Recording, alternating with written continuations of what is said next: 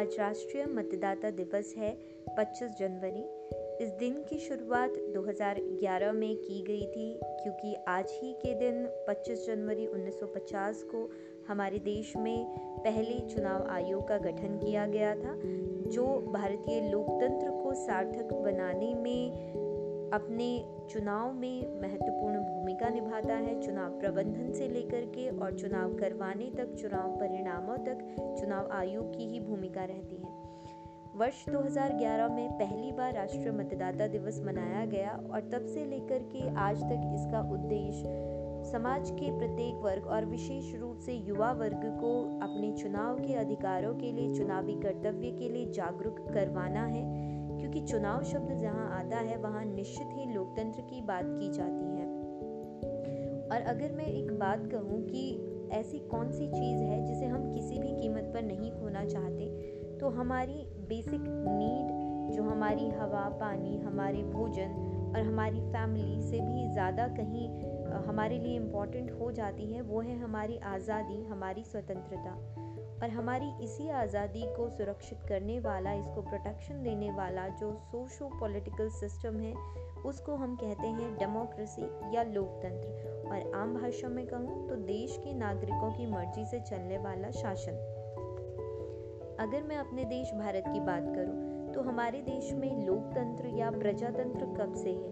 1947 से 1950 से या फिर उससे पहले से? हालाँकि ऑफिशियली इसको संवैधानिक रूप से 1950 में ही लागू किया गया था। लेकिन आप याद कीजिए, जब हम अपने घरों में राम राज्य शब्द सुनते थे अपने बड़ों से, इसी राम राज्य को गांधी जी ने प्रजातंत्र की नींव माना है। तुलसी रामायण में भी एक प्रसंग आता है कि राम जी जब अपनी सभा चलाते थे तो अयोध्या के लोगों से उन्होंने कहा कि आप सब खुलकर अपने विचार मुझसे कहें और निडर होकर मेरे निर्णयों को स्वीकार करें। यही है प्रजातंत्र, जहाँ पर प्रजा को खुलकर अपनी बात कहने का और राजा की किसी बात को अस्वीकार करने का अधिकार होता है, जिसे आज हम अभिव्यक्ति की आज़ादी भी कहते हैं। इसी तरह भारत में हम वैदिक और मध्यकाल की बात करते हैं तो हमने इतिहास में जनपद, जनसभा पंचों की राय, लोकमत, समिति इस तरीके के उदाहरण सुने हैं और पढ़े हैं। विजयनगर साम्राज्य का उदाहरण दिया जाता है कि वहाँ राजा के बाद राजा का बेटा राजा नहीं बनता था, बल्कि वो व्यक्ति राजा बनता था, जो राजा का, जो प्रजा का प्यार, आदर और विश्वास प्राप्त करे। ये थी हमारी पॉलिटिकल डेमोक्रेसी जो आज भी मज़बूत है। इसी तरीके से हमारी कल्चरल डेमोक्रेसी में भी पूरी दुनिया में भारत का कोई जवाब नहीं।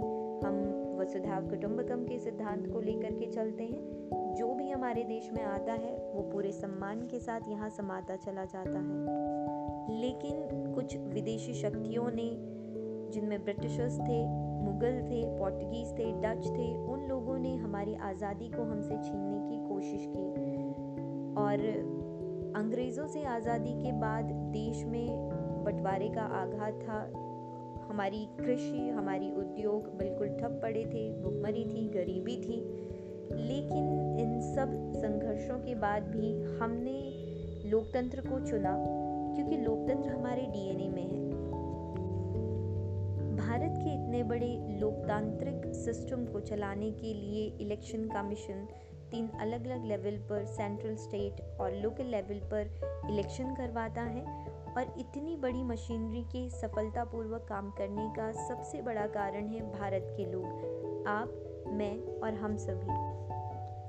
विशेष रूप से देश का युवा वर्ग, जिनके बारे में कुछ समय पहले कहा जाता था कि भारत के युवाओं का ब्रेन ड्रेन किया जा रहा है। यहाँ का युवा विदेशों में नौकरी कर रहा है, लेकिन अब आपने देखा होगा कि युवा पुनः भारत लौटकर अपने राष्ट्र उत्थान के काम में लगा है।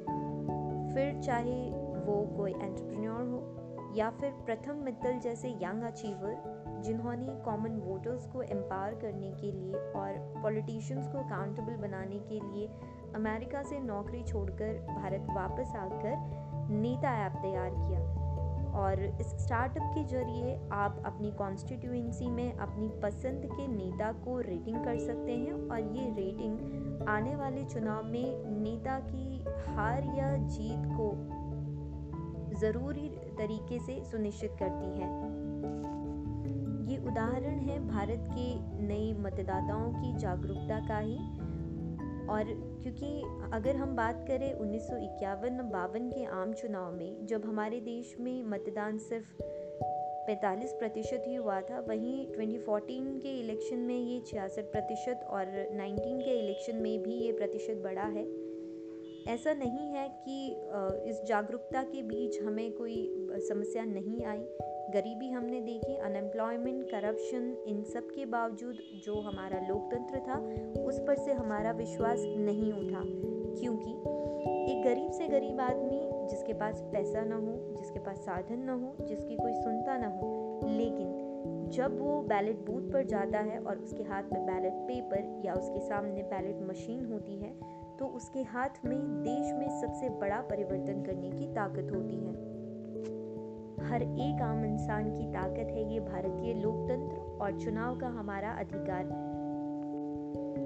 इस चुनावी अधिकार का हमें पूरी तरीके से प्रयोग करते हुए, चुनावी अधिकारों को समझते हुए हमें अपने जीवन से चार N neutral NOTA non active and negative को पूरे तरीके से हटा करके चार पी को अडॉप्ट करना है, जो है passionate proactive prepare to choose and positive निश्चित ही इन चार पी को अपना कर हम अपने देश, अपने लोकतंत्र, भारत में 100 प्रतिशत वोटिंग को सुनिश्चित कर सकते हैं। जय भारत।